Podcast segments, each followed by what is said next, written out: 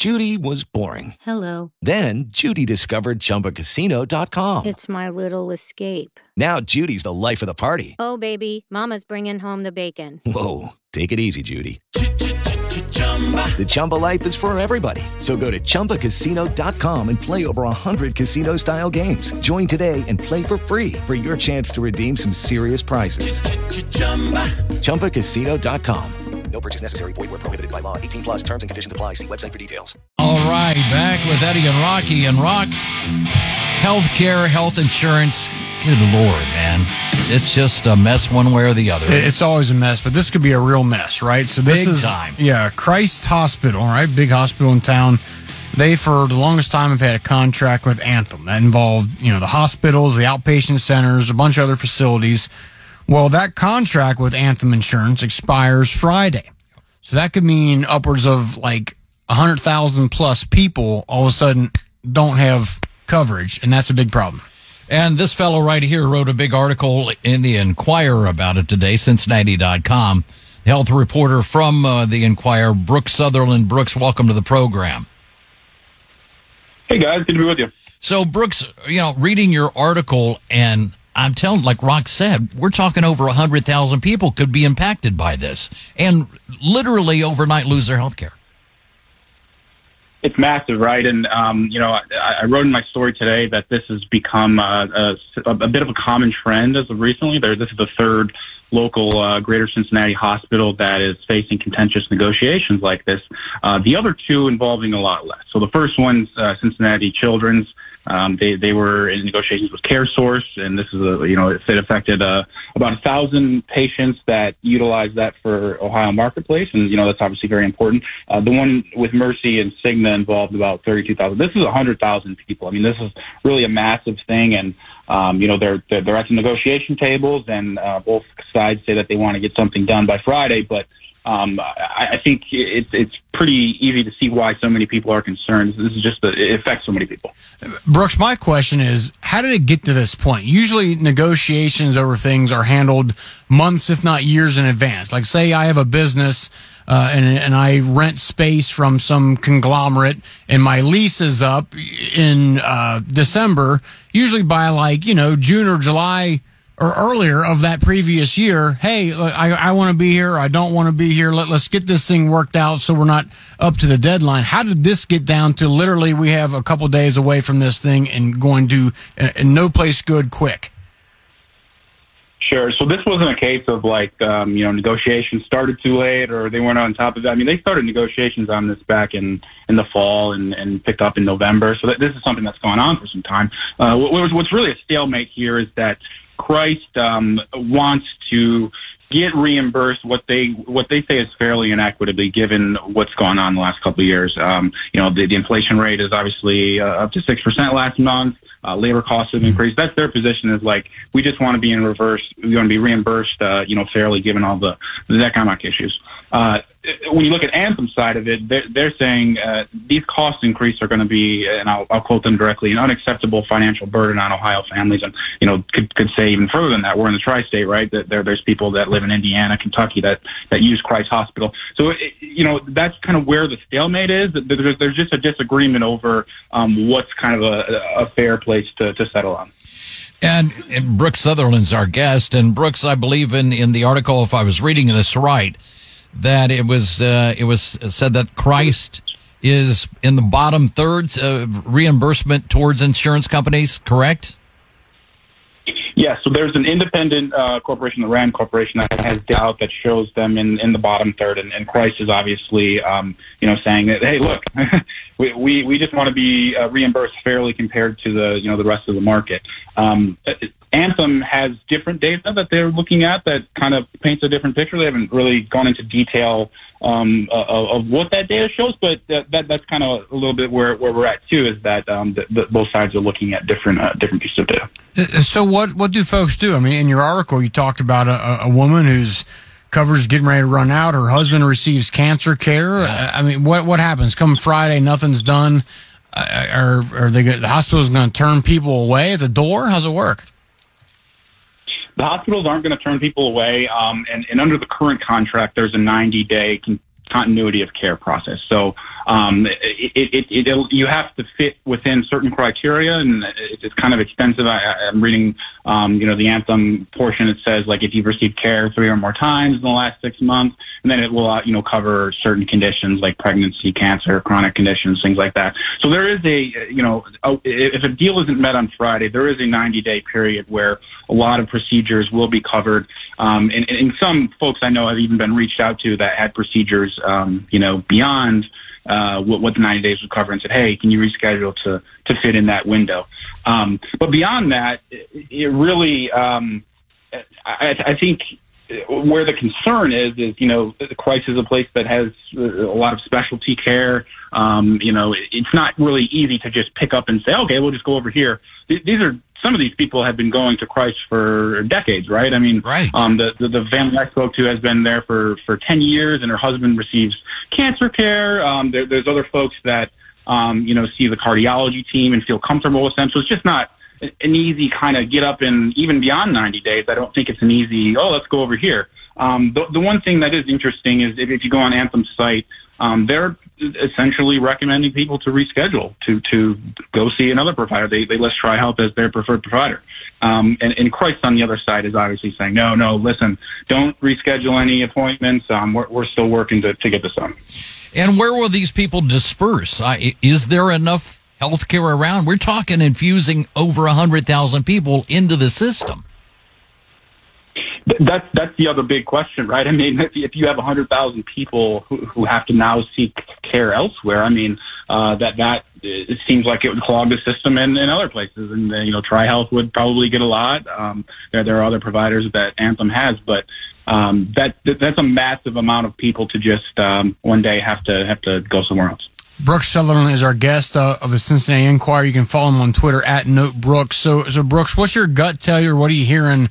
In terms of, is something going to get done? Is it going to get done by Friday? And if so, I mean, who's the one that's going to have to give a little bit here? So conventional wisdom, when you look at these things, is that they'll make a deal on the 11th hour. That's what happened in the case of Cincinnati Children's. That's what happened in the case of Mercy.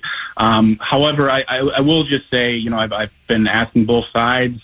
I think the exact word I've been using is, are we closer? And they've kind of been reluctant to agree to that word, right? They're meeting every day. They're having productive conversations, but there hasn't been, they've just kind of been unwilling to get to that word that we're closer. Now, obviously, over the next 48 hours and into Friday, things intensify. I assume that, the needle will move a little closer to the middle for both of them, but, it's just no consolation at this point for all of the patients. I know in the Mercy situation, there was a deal made 4 days after the expiration. So even if this does expire on Friday, I imagine those these conversations are going to continue. But the precedent of it happening at the 11th hour is just not a consolation for people that right. Weighing what they're going to have to do down the road or freaking out right now. Brooks, sure. Thanks so much, man. Really appreciate it. Thanks, guys. Appreciate it. Brooks Sutherland from the Cincinnati Enquirer, Cincinnati.com. And it strikes, full disclosure, it strikes home with us because we have Anthem. Right. I was talking to my doctor the other day, and we were, because I'm in the Christ Network, and my doctor said, just so you know, this is going on. Hopefully they're going to settle this and yada, yada, yada. And we were talking about how just screwed up it is. And she goes, well, tell me about it, because my doctor, has Anthem. So she can't even go to herself. Yeah, I feel your pain, yes. Wow, that's interesting. So we check in with traffic and weather. What is going on? From the UC Health Traffic Center on National Doctors Day, we recognize physicians at UC Health for leading the region of breakthroughs and improving the health of our communities. Problem to maneuver around about 20 minutes worth of stop and go on 75 southbound near 7th Street. Two right lanes are blocked with an accident. Here on the brakes from Hopple Street. Also 75 southbound, the ramp to 74. It's a crash, and it's right at the beginning of the off-ramp, so that's what's making it slow on the approach there. 7175 southbound after 12th Street, Pike Street. Disabled vehicle on both the right shoulder and the left shoulder. Everybody's on the scene, but that's causing a delay in that area as well. I'm Scott Bradley on News Radio 700 WLW. The forecast from 700 WLW Weather Center for tonight, partly cloudy and 28 for tomorrow for opening day sunshine. High in the low 60s. It is 55 now. News Radio 700 WLW. Play ball! The 700 WLW RNL Carriers Expedited Services opening day. That place will be rocking. Presented by your local Cincinnati and Northern Kentucky Toyota dealers and Ortho Cincy Orthopedics and Sports Medicine. Live from the Holy Grail Banks. It's an all-day hardball happening leading up to the Reds home opener against the Pirates. Wow! Tomorrow beginning at 9 on 700 WLW, the home of the Cincinnati Reds. This report is sponsored by the Truth with Lisa Booth podcast. The Manhattan DA Alvin Bragg is pursuing a political witch hunt against Donald Trump. Former acting attorney general Matt Whitaker joins me on the Truth with Lisa Booth. And listen to the Truth with Lisa. From First Pitch, we will be on the air 11 to 1. Well, this time tomorrow, you'll be on your, eighth Mai Tai, okay? Yeah, I'll be out, yes, my umbrella and my drink, sitting out on my deck, sipping on Mai Tais, waiting for First Pitch. With your coat on? No, I already told my wife. I went to the grocery today, and I'm loading up on snacks. We got buns and stuff. Oh, you know what? I'm firing up the grill, baby. I'm doing. You know what? I'm doing brats. You've inspired me. I'm going to do the same thing. I'm going to get some Mets. Yep. We're going to listen to the game. Yep. That'd be good. Going to make it up real. Absolutely. How about this one? On this day in history, March 29th, 1929. President Herbert Hoover has a phone installed at his desk at the Oval Office in the White House. Now, there had been phones in the White House going back to 1878 when Rutherford B. Hayes, which that was a good friend of Jim Scott. They were childhood friends, but he had the first one installed there again in 1878, but never at the Oval Office desk. And Herbert, I guess it didn't work right. Early on, he got all pissed off and stuff, but nevertheless, how about that? Again, March 29th, 1929, the first phone installed. Now, do you remember the party lines or whatever? You were? Okay. My grandma had one. So that was a deal where, if people don't know, where you just pick up the phone and people on your street, there was one line, and if somebody was on it, you had to wait till they got off the phone, right? And you had your own ring. If it went ring, ring, ring. That was you. Ring, ring, ring. That was, But if it went just ring, ring, that was, the Jones family down the street or whatnot. Really? Okay. Yeah. So you had to you had your own rings. But wouldn't everybody just answer the phone and listen in on everyone's conversation? Give me big time. That's nosy. Right. So you didn't want to really get on there and impart too much personal info. Right. Yeah, exactly. But I thought I saw this, but I was thinking not a couple days ago. I don't know if you've ever seen those videos where they'll take a group of 6, 7, 8-year-olds and they'll put them in a room and they'll put a landline telephone and they're looking at what the hell is this thing? A dial phone or a CD or a VHS tape or a Walkman. They'll be like, but what the hell is this? What is this? Imagine. Yeah. I mean, I'm thinking right now, is my oldest son, who's 9, has he ever used a landline telephone? And hasn't been in our house because we haven't had one since he's been alive. So maybe at, I don't know, a hotel or my mom's work or something, maybe. But I don't know. We still have one simply because I'm too lazy to get rid of it. And it's part of our cable package. I think it costs $3 a month or something, and it's on all of our checks and on I know if that line rings, I know it's either my sister who still uses a landline, or it's spam, or it's somebody from one of my credit card companies or something telling me something bad's happening. Right, yeah. So basically you have a private line for your sister to call. Correct. Because I keep calling her cell phone, and I finally called her I was calling her the other day, and it always takes her about 12 rings to answer. Yeah. And I'm giving her crap, and I said, why every time I call you on this phone, it takes you forever to answer the friggin' phone. Most people have their phone, fairly close to them. Yeah. And she said, well, I never use this. I know it's you if this phone rings. See, there you go. My dad is not. He is not attached to the cell phone the way most of us are. I mean, he'll walk out of the house without it. And he'll go out in the garage without it. It'll go 4 days without getting charged. So you're like, Dad, come on. He's like, I don't know. What are you gonna do? Boom. That's old school right there, baby. We got news now. News Radio 700 WLW. News, traffic, and weather. News Radio 700 WLW, Cincinnati. Lawmakers override the veto of a controversial measure. With the 330 report, I'm Sean Gallagher. Breaking now. The Republican majority in the Kentucky Senate and House, as expected, voted today to override Governor Andy Beshear's veto of Senate Bill 150.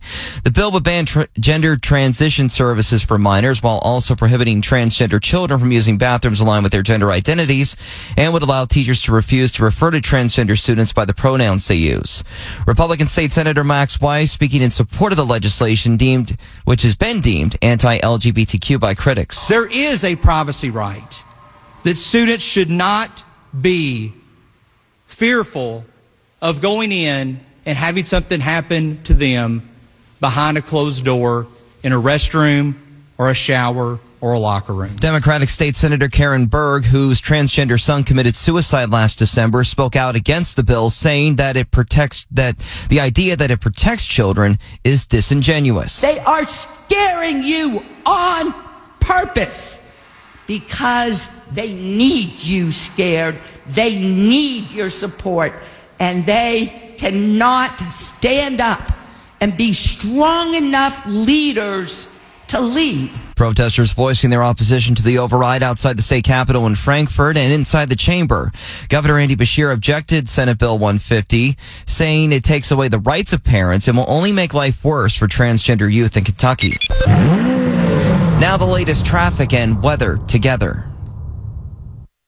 From the UC Health Traffic Center on National Doctors Day, we recognize physicians at UC Health for leading the region in breakthroughs and improving the health of our communities. Problem with the blockage, you're not going to be able to go this way along Montgomery Road, both east and west, between Lester Road and Losanville Avenue. That's completely blocked because of an overturned vehicle. So again, everybody working on it, no go for the time being. 75 South near 7th Street, about 15 to 20 minutes of stop and go. It's an accident.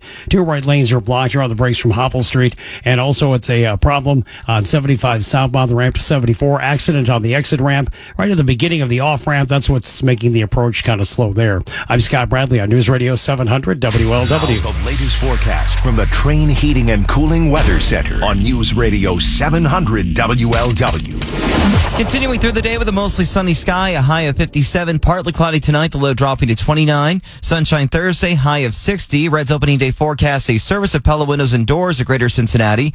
Pella now, pay later. First pitch at 4:10, expected to be sunny and temperatures right at 60 degrees.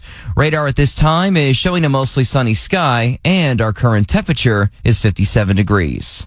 News, a service of ACR Gunite Pools and brgapartments.com. Ohio Attorney General Dave Yost says his office has worked out an agreement with Norfolk Southern going forward. Companies based in Ohio will do all the cleanup work from the February train derailment in East Palestine. Yost saying it only makes sense. Can we have an agreement between my office and Norfolk and Southern that you're going to spend that money in Ohio? That you're going to hire Ohio contractors. Yost says this will apply to all aspects of the cleanup, whether it involves tasks like replacing topsoil, buying train rails, or pipe. Ohio's EPA director testifying before a congressional committee Tuesday that the cleanup in East Palestine will take at least 2 more months. The Vatican saying that 86-year-old Pope Francis has been hospitalized with a respiratory infection after experiencing difficulty breathing in recent days. He's expected to be in the hospital for the next few days. 700 WLW. Sports. Here's the Reds update. The Reds are holding another workout today at Great American Ballpark on the eve of opening day 2023 against the Pirates. More tonight on the Hot Stove League starting at 6:05 right here on 700 WLW. Joey Votto, he's talking about the Reds being a young team this year, but watch out. This is the first wave of players in the next generation of Reds baseball. You know, if that's the case, the Reds fan base, I think, is in good hands because there's some real talent. Bill Dennison, 700 WLW Sports. Into the final half hour trading on Wall Street. The Dow is currently up 288 points. The Nasdaq up 210. The S&P up 54 points. Our next update is at 4 o'clock. I'm Sean Gallagher, News Radio 700 WLW. 700 WLW Cincinnati. Available everywhere with the iHeartRadio app. Now #1 for podcasting. 700 WLW, an iHeartRadio station. Peanut shells under the stands, smell of popcorn in the air, hot dog in your hand, the sound of 40,000 fans rising to their feet, the crack of the baseball bat. Diamond show sale going on here this week. Are you getting married again or anything? Or no? Not that I'm aware of. Okay. But you never know. Well, you never know, because you are on your second one. I could be one of those guys that Deb gets sick of me and leaves me, and then I marry some 30-year-old when I'm... Now we're talking. 89. Well, go down this weekend down to Richter and Phillips and just get you a dime, just to be safe. Buy one just in case. That's right. So I just saw Rick Faraday. He's the best. So go down there and see him, Ed. Anyway, how about this? You and I have... for a while been sounding the alarm on the AI and just how out of control it's gotten and potentially could get, with just how crazy it is, the jobs it may take, the havoc it could cause. We talked about ChatGPT, which can generate text and almost basically think for itself. I saw this, by the way. There's another technology out there. It's actually I think it's an app or a service. So one of the things now is it's like... it's like what, trying to, build the better mousetrap kind of thing. So there's ChatGPT, which could generate a term paper for you if you're a college student, right? So there's, I guess, algorithms that say teachers can use that can pump it in and say, hey, has this been generated by by ChatGPT? Jeez. Well, now there's services that are better than that are going to defeat that. That defeat that, and it will now. It not only will it generate the paper, but it will source all the facts. So at the end you have like a bibliography or whatever, right, where it takes all your sources and stuff. Oh, it will generate those as well. So it'll say, it literally footnote everything. Everything. God. It's wild, right? So I don't know if you saw this. I did. Elon Musk and a bunch of other smart techie people like Steve Wozniak and others. Have come out today. 1,000 other tech leaders, including those two, have called for a pause on AI development because they think it poses a profound risk to society and humanity. Elon Musk and Wozniak calling for this a pause on this dangerous race to develop AI, which they fear poses a direct risk to society and humanity and could have catastrophic effects. In an open letter to the Future of Life Institute, Musk and others argued that humankind doesn't yet know the full scope of all the risk involved in some of this advancing technology. They're asking all AI labs to stop developing their products for at least 6 months while more risk assessment can be done. Nice. I mean, you're talking about the big, big wheels here saying, and Elon Musk, if you heard him, he's a big proponent for AI. He just thinks it's incredible, but even he's saying it's going places too quickly now. There's not enough regulations. There's not enough even understanding of it by the average person. I mean, essentially, you could just wake up one day and your job's gone because, well, we got this, got this AI technology that can do what you do. I saw an astounding number, and I'll have to try. I'll find it. But how many jobs could be eliminated in the next? I forget what the time frame was, but literally, certainly within the next 10 years, how many jobs could virtually just not exist anymore because of AI? So what are people going to do? Like what is? That's a damn fine question. If 50% of the population doesn't have a skill that fits into a job that makes a salary, what do you do? No idea. I thought about this, and tell me if I'm off my rails. I just wonder at some point, the Amish, right? Like they basically go right up to electricity. Anything before that, any sort of a wagon or a wheel or something that's been invented, a horse-drawn carriage, they're cool with. But after electricity, we're not doing it. I wonder if they'll get to a point where a certain sect of society will say, up to cell phones, we're good. With Lucky Land Slots, you can get lucky just about anywhere. Dearly beloved, we are gathered here today to... Has anyone seen the bride and groom? Sorry, we're here. We were getting lucky in the limo and we lost track of time. No, Lucky Land Casino, with cash prizes that add up quicker than a guest registry. In that case, I pronounce you lucky. Play for free at LuckyLandSlots.com. Daily bonuses are waiting. No purchase necessary. Void where prohibited by law. 18 plus. Terms and conditions apply. See website for details. But after cell phones and the internet, we're not doing it. We're going to go back to 1990. Okay? And the world was kicking along pretty good in 1990, I would say. Yeah. You just wonder, is there going to be certain people that just say, you know what, like, we're done with this? Does that seem feasible at all? Oh, there might be a sect that does that. I don't see it being an overreaching kind of thing. But yeah, I could see a certain... Well, your naked and afraid types like you could go and live over there in some corner of Montana or something. But at least we might have a functioning society where people can work and make an income. And yeah, but if the rest of society, the big part of it, can't work and there's nothing to do, nothing to generate, nothing that gives you purpose in life, and also to be able to make money, what does that sect of society do? We're going to have to figure it out. Get on OnlyFans? That's what we've... That's like the only job that robots haven't taken, especially for women. It's what we've always done when factories came along and the, internal combustion engine came along. Then wagon makers were forced to learn how to make cars and on and on and on, Rock. So we shall see what happens. But to your point...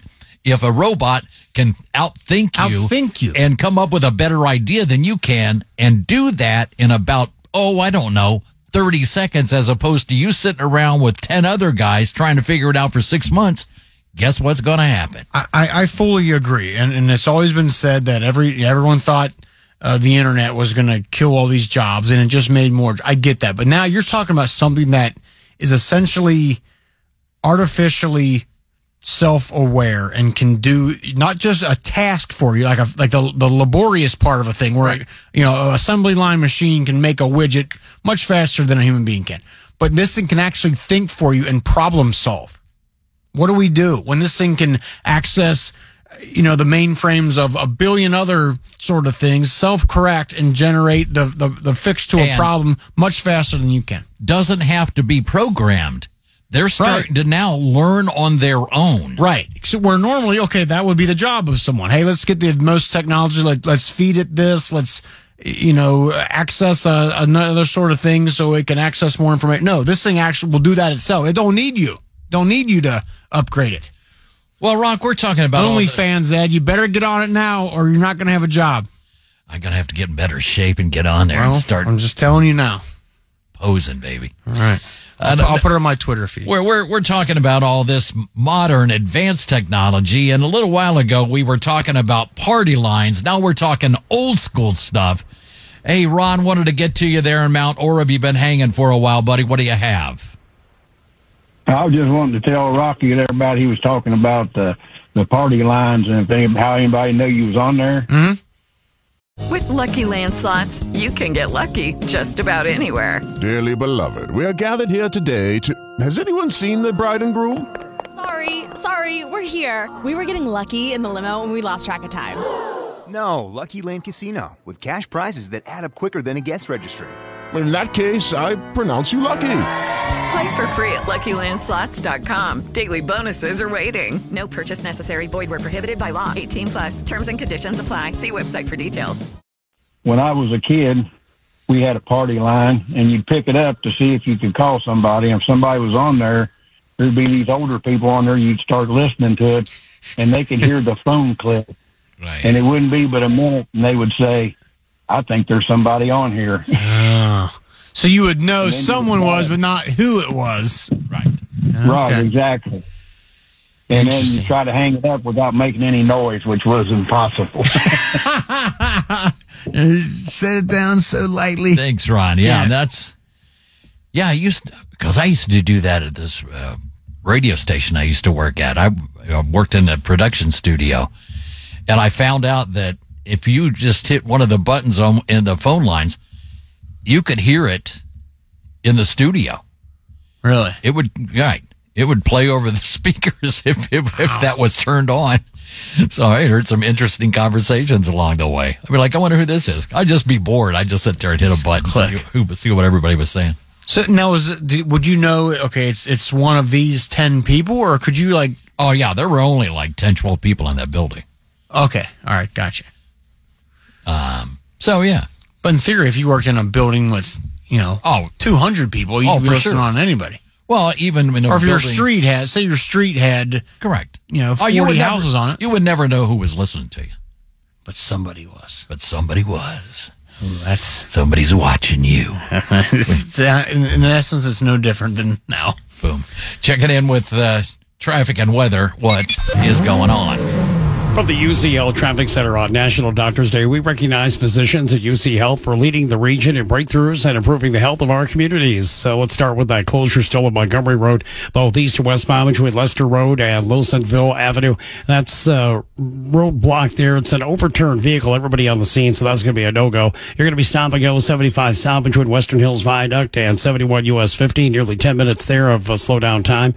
It's going to be a lot of brake lights on 75 northbound between Mitchell Avenue and Paddock Road, about 10 minutes there. Accident on North Bend Road right near Vogel Road. Police are working on that as well. I'm Scott Bradley on News Radio 700 WLW. From 700 WLW Weather Center for tonight, partly cloudy and 28 for tomorrow for opening day sunshine. High in the low 60s. It is 55 now. News Radio 700 WLW.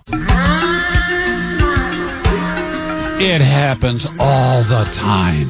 Your neighbor's pet zebra gets loose. It starts biting people and knocking over mailboxes and pooping on lawns and mounting your cement goose, right? So then you got to go in the house and you got to get your zebra prod out again. And then you stun it and it starts to come to, so you got to get the duct tape out and then you got to wrap it in a tarp and then you bring it back to your neighbor. Ugh. But now you've missed part of my show, The Scott Sloan Show. Don't worry, you can still listen to the podcast on the iHeartRadio app and catch what you missed. And then save the stun gun, duct tape, and tarp for the neighbor. This report is sponsored by the Tudor Dixon Podcast. Can Vivek Ramaswamy become the next... Doc Hollywood.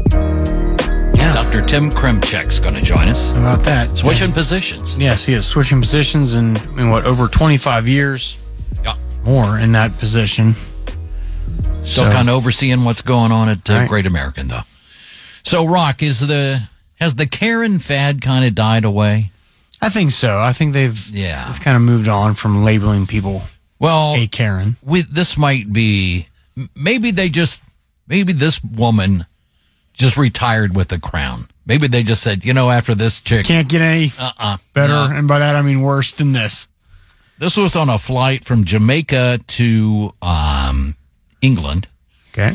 A disgruntled British Airways passenger is calling for compensation. The unhappy traveler claims the airline did nothing to compensate her for the extreme trauma she suffered, having witnessed something on the flight. And that included drinks not being served. Oh, my God. In a long comment that had since been deleted on the British Airways complaints Facebook page, the unidentified passenger claims they were traveling back from Jamaica when the medical emergency began. A passenger two rows behind us passed away in the most horrific way, giving us the most traumatic experience during a flight. She was pissed that they weren't serving snacks and drinks because some dude was dying behind her. Dying or dead? Dying. Oh. They're CPR and the whole nine yards. Whole nine. Everybody's going, full 911. Wait a minute, what about my... And this chick wants one of those cookies. God. Me, brother. Yeah. Then we got off the plane. The flight was delayed. She complained that it affected her kids and ruined their routines. Oh, yeah, Mama Bear. I've never in my life witnessed someone being shocked or having CPR. So they were paddling this guy. God. And would never have expected to have that happen on a flight home. The lack of food and drinks was a giant convenience. Flight services were halted, and aside from the initial meal and drinks, everything else was discontinued. So we didn't receive a thorough flight experience that we paid for. She continued, I've expected some kind of communication from the airline, particularly those blah, blah, blah. And some of us who were on the flight and impacted and witnessed the whole experience to check out our well-being, apologize for the experience, and maybe some other kind of compensation. So, well, you want your money back because some dude kicked it on your flight. Now, maybe if you're sitting next to said guy who died on the plane, that you may be eligible, in my opinion, for, you know, a free flight to Atlanta at least. But outside of that, I think everyone else, you kind of just got to, you know, this is an extenuating circumstance, not normal, but we're sorry and hope to see you again. Well, that's kind of what I would say. And, of course, somebody said, that poor person just died and she was worried about getting her breakfast. Me, man. This does not affect me whatsoever. Give me my vodka crayon right now. Exactly. Well, what is she sitting there hitting the bing, bing, bing? Right. Where's my Bloody Mary? And I need those graham crackers or I'm going to have a fit. But the thing is that she would do that is not shocking. Like you're telling a story, and it's like it's absurd, but it's not shocking because you. No, not at all. Not at all. Isn't that sad though? That isn't shocking. That's the point. And people go, yeah, well, some people are like that. Well, you know, why? Why? Yeah. Why? Yeah. To quote Nancy Kerrigan, right. Why? If you know what we're talking about, look that up. There's just a little clip of Nancy Kerrigan when she gets hit in the knee, and she's, why? I used to play that for my kids all the time. Anytime they would act up, I just put it, I'd just sit there and look at them and put it and play it as loud as I could. That, by the way, is the only incidents in, like, professional sports where it is culturally acceptable to openly mock a woman who has been at her knee smashed by an assailant. Who's been attacked. Yeah, it is acceptable for you to make fun of her. That's how well-loved she was. And with that, we're going to be talking to our good friend, Dr. Tim Kremchek, coming up after the news right now. News Radio 700 WLW. Here's the pitch. Play ball! That's baseball. The Skyline Chili countdown to opening day. Feeling good? It's Skyline time. First pitch in one day. On 700 WLW. It's opening day. The home of the Cincinnati Reds. News, traffic, and weather. News Radio 700 WLW, Cincinnati. Kentucky lawmakers override the governor on a controversial bill involving kids and gender. This is the 4:00 report. I'm Matt Reese. Breaking now, the Republican-controlled legislature in Kentucky has overridden Governor Beshear's veto of a bill that bans gender transition services for kids. That bill, which is now law, prevents transgender children from using bathrooms that align with their gender identity. It would also allow teachers to refuse to refer to transgender kids by the pronouns they choose. Senator Karen Berg, a Democrat, opposed the bill. Her transgender son took his own life. To say this is a bill protecting children is completely disingenuous. And to call this a parent rights bill is an absolute despicable affront to me. The law that bans gender-affirming care for kids in Kentucky is now law. Now the latest traffic and weather together. From the UCL Traffic Center on National Doctors Day, we recognize physicians at UC Health for leading the region to breakthroughs and improving the health of our communities. Working on a closure still on Montgomery Road, both east and west between Lester Road and Wilsonville Avenue. That's completely blocked because of an overturned vehicle. Meantime, stop and go nearly 10 minutes worth of time on 75 southbound between Western Hills Viaduct and 71 US 50. About 10 minutes or so of brake lights on 71-75 northbound between Mall Road and right around Dixie Highway, Fort Mitchell. It's also an accident on North Bend Road, right near Vogel Road. Police are on top of that. I'm Scott Bradley on News Radio 700 WLW. Now, the latest forecast from the Advanced Dentistry Weather Center. Advanced Dentistry. It's true. A no-fear dentist experience is possible. Learn more at nofeardentist.com. The evening will continue to stay mostly clear with a few passing clouds as those winds start to calm and turn to the north-northeast right around 5 to 10 miles per hour. It'll be another cool and clear night on the way tonight as we drop down to 29. Areas that see lighter wind, especially the sheltered valleys, likely to see patchy frost. Tomorrow, opening day, beautiful, sunny, and 60. From your severe weather station, I'm 9 First Warning meteorologist Brandon Spinner, News Radio 700 WLW. 57 degrees right now. This news brought to you by R&L Carriers and ACR Gunite Pools. Opening day forecast brought to you by Pella Windows and Doors of Greater Cincinnati. Pella now, pay later, as Brendan just said. Sunshine and looking at about 60 degrees tomorrow for opening day. Governor DeWine signing an executive order to classify an animal sedative as a controlled substance in Ohio. Xylazine used by veterinarians, but it's being found in the illegal drug supply mixed with heroin, fentanyl, or new synthetic opioids. Ohio, one of the first states in the country now to classify xylazine as a controlled substance. Ex-chief of the Cincinnati Fire Department fighting back against his former employer, Michael Washington, let go by the city manager for allegedly creating a work environment considered hostile to females. Now he's going to sue. The fired fire chief in Cincinnati is planning to file suit against the city over his dismissal. The attorney representing Michael Washington says he was fired without due process or cause. This is a very tough time in the Mike Washington house. His son is a Cincinnati firefighter, and this has been, to say that this is devastating to Mike Washington and his family would be an understatement. It's really a tragedy. Attorney Steve Im on the Bill Cunningham Show. Im says the charges against the chief are very vague and have no substance to them. I'm Brian Combs, News Radio 700 WLW. U.S. Senate Majority Whip Dick Durbin of Illinois says he is sorry the Democrats don't have enough votes to pass gun safety legislation. Over in the House, Minority Leader Hakeem Jeffries of New York says it's unacceptable for Republicans to do nothing in the wake of this week's mass shooting in Nashville. We're demanding that Congress act because the level of gun violence in this country is unacceptable.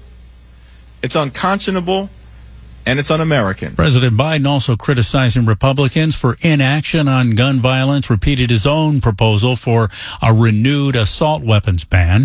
Citywide candlelight vigil set for tonight in Nashville in memory of the victims of the shooting at a Christian school on Monday.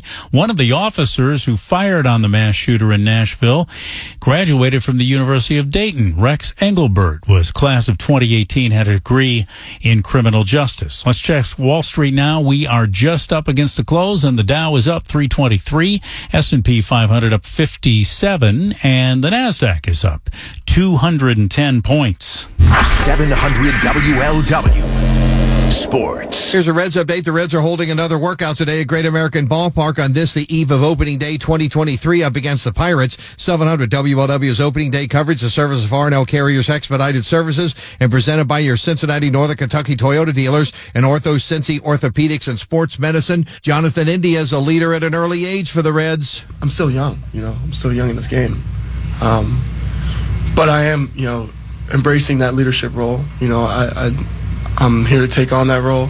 I'm not a vocal guy in the clubhouse. I'm not a guy that's going to, follow me, do what I do. No, I'm not like that. I'm a guy that, plays by example. Bill Dennison, 700 WLW Sports. Time check, 4:06. Next news coming up at 4:30. Matt Reese, News Radio 700 WLW. This report is sponsored by the Tudor-Dixon Podcast. Can Vivek Ramaswamy become the next president? Back with Eddie and Rocky and Rock. This guy's been a longtime friend of this show, of this radio station, and, of course, of the Cincinnati Reds. Cincinnati royalty, Ed. One of the very best in the business, and we're just lucky that he happens to reside here in the tri-state, Cincinnati. He's been the Reds' medical director since 1996, done surgery on countless patients across the tri-state, and he joins us right now, the one, the only, Dr. Tim Kremchek. Doc, how are you? How you guys doing today? Good. We're doing great, Doc. So what is this new position you're moving into? Well, for 27 years, I've been down there every night and taking care of the team from scratches to illness to everything else. And, you know, it's time for me to take a step back. I'm still involved with the team as a consultant, just not going to be down there every night. And I've got one of my young partners that was a fellow with us and has been in practice. Andrew Rosano is going to do the day-to-day with some of the other guys. So still finger in it. It's just not the day-to-day every day. It's a long time over, 2,300 baseball games. And that's not my full-time job, remember? Exactly, yeah. You see patients on a daily basis before that. It used to crack me up when the players would have a day off, you know, and they'd say, hey, Doc, what are you going to do on your day off? And I'm working, guys. I got 2 surgeries. 4 knee surgeries, yes, exactly. I'm going to my regular job, so yeah, golfing's out. So Doc, in your 27 years, I mean, has anything changed about being, you know, the medical directors, surgeon and otherwise for a professional team? Is anything different now than it was, or is it pretty much the same? Oh, no. It's totally different. I mean, it is totally different. I mean, when I started, you know, we were down in Plant City, and again, I'll never forget, I was scared to death. I was 34 years old, and, you know, after going around with Jim Bowden and getting a job and, you know, Barry Larkin, you know, welcoming me, I mean, it was just a different ballgame. The doctor back then took care of the players stayed around. Now, you know, this is an agent's game. You know, the agents all over the country, they've got their players, they've got their advisors out of high school, their advisors in college, their advisors when they go to the draft. And so, you know, the agents dictate an awful lot. And, you know, they've got an awful lot of power for the players. They're looking after the players' best interests. So, you know, it's a lot different. And in many regards, you're taking care of the player, developing a relationship, and at the last minute, they go someplace else. So right. That really never happened up until about 10 years ago. Yeah, I've heard that. You know, yeah, you're right. The agents, though, if their client needs a surgery, they'll send them out to, well, we deal with this group out in L.A., and they're going to go do the surgery, and versus... You know, you got one of the best in the country right there in-house, but I guess that's just kind of the nature of the business. Well, it's that way in football, it's that way in basketball, and certainly in baseball. And, you know, guys, this is their livelihood. This is what they do, and, you know, this is a transient game in many regards. A lot of the players on the team this year weren't around last year, and, you know, when I started, I mean, the guys who run a team, the Hal Warrises, the Brett Boones, the Barry Larkins, the... You know, the John Smileys. I mean, these are guys that have been, you know, Kevin Mitchell been around for a while. And so, you know, you stick with them year after year after year, and then you develop these relationships like I did with Larkin and Griffey and many, many of the guys. Now, you know, it's trade deadline gone, here for half a year, here for a year. So they don't develop those. You know, one of the last guys that did that was Joey Votto. And, you know, Joey Votto stayed here for everything he's needed done just because, again, he's seen how it works. So, Doc, yeah, I was going to ask you about that, developing relationships with these young men over the course of this time. I mean, you had to have some good stories and some great relationships with these fellas. Oh, my gosh. I mean, you go back over the years, and again, I was their age when I started. You know, many of these players, you know, Lark is a couple years younger than I am. When Griffey came up, he was a few years younger than I was. But, you know, year in and year out, you know, these guys, they become friends, you know, personal friends of yours. And you've taken care of them. You've taken care of their families, their mothers, their fathers, brothers and sisters. And, you know, it's just like when Junior Griffey hurt his hamstring. And, you know, we never used to MRI hamstrings 20 years ago. And he's still hurting, so we MRI'd it. He pulled the hamstring completely off the bone. And I said, Junior, I've never done this before, never fixed one of these before. So we sent him down to North Carolina. The guy took care of the women's soccer teams. We've done a number of them. Excuse me. And he said, yeah, you got to fix that. So I'm sitting in my office the next day, the knock on the door, it's Junior. He comes in, he goes, okay, it needs to be fixed. When are we going to do it? And I said, well, I've never done one of these before. And he goes, well, I trust you. I want you to do it. So he did it. And, you know, he came back the next year. The funny part about that whole story is he came back next year and won Comeback Player of the Year. It was on the front of Sports Illustrated. And he had a picture of himself, or a sequence of pictures, when he was with Seattle catching a ball in Detroit over the wall, and then flinging it home and throwing a runner out, and he had him blown up. And the last one he wrote on it, he said, the only other guy that could have done this wears a cape, And I said, I mean, these are awesome pictures from the guy from Sports Illustrated. It cost me $7,000 to frame up. I said, wow. But it's still hanging up. The whole sequence is still hanging up, and, you know, the memory lives on. But, you know, those were the players who were around forever, the Joe Olivers and even Danny Graves. I mean, Danny Graves started in the year 1997, and, you know, I grew up with him, the Sean Casey's. The list goes on of guys that stayed around. You developed great relationships, and quite honestly, still communicate with.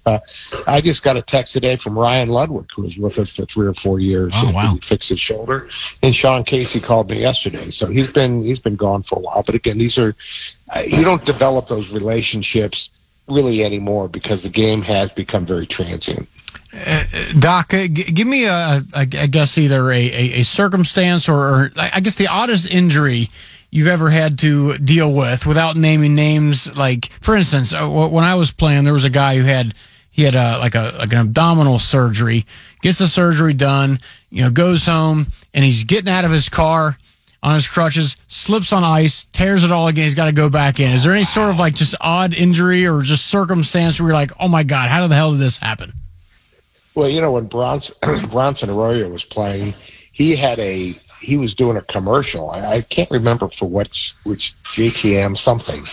And he was going to be the starting pitcher, I believe, on opening day. And he was doing this commercial with a knife, and he slit his thumb almost in half. And he came running over, and he had bandages all over him. Wow. And, you know, we had to stitch him up. We had to explain to the ball club that, you know, he was going to miss some time pitching. He had some numbness in his fingers. I mean, stuff like that happens all the time. It happens, you know, when Suarez dove into a swimming pool, you know, 6 weeks before spring training and jammed and injured his shoulder that we had to operate on. He was just playing with his kids. I mean, these guys are, you know, real guys just doing their thing in the off season, and bingo, they get hurt. But you have to realize that, you know, you do something like that, you're really risking your livelihood. So thank goodness for him. He was able to come back and, you know, play all of that year and you know, still continuing to do well. But yeah, there's some crazy stuff. I'll tell you what, there are some crazy stories. You do this long enough, there's some crazy stories. That's why I asked you. Most of them can't be told. That's right. So, Doc, what are we looking at right now as far as what kind of shape is this team in? Because you mentioned Votto a little while ago. What are we looking at with Joey? Well, you know, I'll tell you what. You read the stuff about Joey, and you watch – last year when he injured his shoulder and we fixed his rotator cuff, and how he, you know, I think he really made a transformation of how he wanted to be more visible in the community, visible for the rest. I mean, not only did he do the stuff at the stadium, him and I both went to a number of high school football games together, and, you know, he was intermingling with the fans, and you could just tell that he knew that his time was on the, you know, the short side of playing professional baseball in Cincinnati, and I think he took this extremely seriously, his injury, his rehab, and I think he's making a smart move, kind of backing off the first couple weeks of the season with the team and coming back. I really think he wants to have a lion year. I think he thinks he can. His shoulder held him back, and so I look for good things for him, and who knows, maybe he'll even be back next year. You know, the rest of these guys, I mean, this is a growing team. I mean, look at all the prospects. I think we're ranked the number 4 or 5 prospect team in baseball. Now the idea is to develop them and get them up here, plug them in the spots, and I think it's going to be exciting to watch many of them play. They're all playing for positions. They're not they have nothing to rest on. And even the fellows we brought in, Will Myers, who's trying to, you know, resurrect his career, much like what I'm blanking on his name, the right fielder for the Phillies now, when he was with us. He tried to resurrect, and he did. He got a big contract. You know, these guys are, you know, you got young guys like Stevenson who can hit. They're going to limit him behind the plate. India showed up a lot lighter and rather than bulking up, so he can, you know, have the range at second base. Barrero, what he hit like 330 in spring training, so, you know, he's really kind of changed. And a lot of people think Steer at third base is going to be the leading hitter on the team, which is also exciting. Wow. And then you've got guys like Senzel, who, you know, he can play. He's been injury ridden. Mm-hmm. You know, he's going to be a couple weeks out, but, you know, he's a player. So a lot of these guys, and Fraley was hurt a lot last year, and when he was with Seattle and what he showed when he was healthy with the Reds, he can play. So, you know, and then you take the top 3 pitchers. I mean, those 3 are big horses. When's the last time we had 3 23-year-old guys or 24-year-old guys? Yeah, who can throw like that. The starting rotation. I mean, these are big, strong guys that can you know, take into the seventh inning. So I think a lot to look forward to, a lot to be excited about, and you know, you got to look to the future and look what the Reds are trying to do. They're trying to, you know, they're trying to build on their farm system, much like Tampa Bay always does, and they always seem to be in the playoff hunt and in a tough division in the American League East. All right, with that, Doc, thank you for all that. Do I sound more like a doctor, or do I sound more like a baseball general manager? Actually, you sound as nerdy at baseball as Lance McAllister. I was going to say, you were kind of good. You started doing fan speak there. And you sound like a doctor who was talking about the you know, being a fan. Maybe I'll be an agent. Maybe that's what there you go. That's where the money is, Doc. That's some of these guys. Yeah, you know, man. Give up this surgery. There's no money in that, man. Yeah, I'll represent you guys for the Clear Channel, WLW. They're, I'll take care of. Believe us, there ain't no money in that, son. Stick with your day job. Yeah. Yes, Doc. Hey, man. Thanks so much. Hello, it is Ryan, and we could all use an extra bright spot in our day, couldn't we? Just to make up for things like sitting in traffic, doing the dishes, counting your steps, you know, all the mundane stuff. That is why I'm such a big fan of Chumba Casino. Chumba Casino has all your favorite social casino-style games that you can play for free anytime, anywhere with daily bonuses. That should brighten your day a little. Actually, a lot. So sign up now at chumbacasino.com. That's ChumbaCasino.com. No purchase necessary. VGW Group. Void where prohibited by law. See terms and conditions. 18+. All right, guys. Take care. Your best, Doc. Thanks. Our good friend, Dr. Tim Kremchek, Doc Hollywood. Yeah. And I bet you he does have some stories. Oh, and I know. Bet you couldn't tell you. See, I tried to tell you. I mean, he gave a good one, but there's about 10 other ones he couldn't mention that aren't, let's say, on the record. We check in with traffic and weather now. What is going on? From the UC Health Traffic Center on National Doctors Day, we recognize physicians at UC Health for leading the region of breakthroughs and improving the health of our communities. Big problem for drivers and residents, too, along River Road, both east and westbound between Bender Road and Anderson Ferry Road. There's a fire on the barge on the Ohio River just east of River Road. Now, because of that, they're asking that residents shelter in place and turn off the HVAC equipment as well. So, again, River Road, both east and west between Bender Road and Anderson Ferry, that's blocked because of fire activity on the river. It's also a tie-up on East McMillan and Gilbert Avenue, working around an accident there. You're tied up if you're headed over to Plainfield Road and Hunt Road. Accident in that spot as well. I'm Scott Bradley on News Radio 700 WLW. 700 WLW Weather Center for tonight. Partly cloudy and 28 for tomorrow for opening day sunshine. High in the low 60s. It is 55 now. News Radio 700 WLW. Standing tall as his red cape of greatness gloriously flutters. I like that. Mighty Mike McConnell summons his circle of champions. The king of the roads, Chuck Ingram.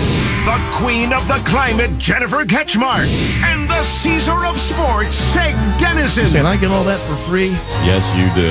Yes, you do. Together, they're the grand wake-up force that turns a ho-hum morning into a super morning. Now that's entertainment. Mike McConnell, tomorrow morning at 5 on 700 WLW. This report is sponsored by Pearl Specialties Olives in the sunny yellow jar. Original MTV VJ Martha Quinn here. Pearl Specialties Olives are bursting with flavor and add the perfect Mediterranean twist to everyday meals and snacks. Rock your recipes with Pearl Specialties Olives. For quality you can trust, look for the sunny yellow package and get deals on Ibotta. If you've got joint pain and you're being told that surgery is your best option, stop what you're doing. Call QC Kinetics. The folks at QC use the latest, most advanced regenerative treatments to bring lasting pain relief the natural way. This type of medication harnesses your own body's healing agents to restore and repair damaged tissue in your knees, hips, shoulder, and back. These treatments are done in the office with no drugs and no downtime. QC Kinetics has hundreds of clinics all over America with thousands of satisfied patients. If your joints are aching from arthritis or injury, look beyond the steroids and surgery and discover the possibilities with regenerative medicine, especially this time of year. You know, it's starting to get warm out. You want to get out and do the stuff you love. If you can get relief and avoid going into surgery, makes sense to check it out. Call QC Kinetics now, 513-847-0019. 513-847-0019. That's 513-847-0019. It's tournament time in college hoops. Make the BetPark Sportsbook app your go-to for all the tournament action. Live in-game betting, parlays, props, and more. Right now, new users bet $10 and get $125 in sportsbook bonus if your first bet wins. Make a BetPark's futures wager on what team will win it all. Download the BetPark Sportsbook app now. Gambling problem? Call 1-800-GAMBLER. Must be 21 and located in Pennsylvania, New Jersey, or Ohio. New users and winning bets only. Terms and conditions apply. Sports bonus bet must be wagered once. See website for details. In Ohio, offered by Parks Interactive Ohio Link.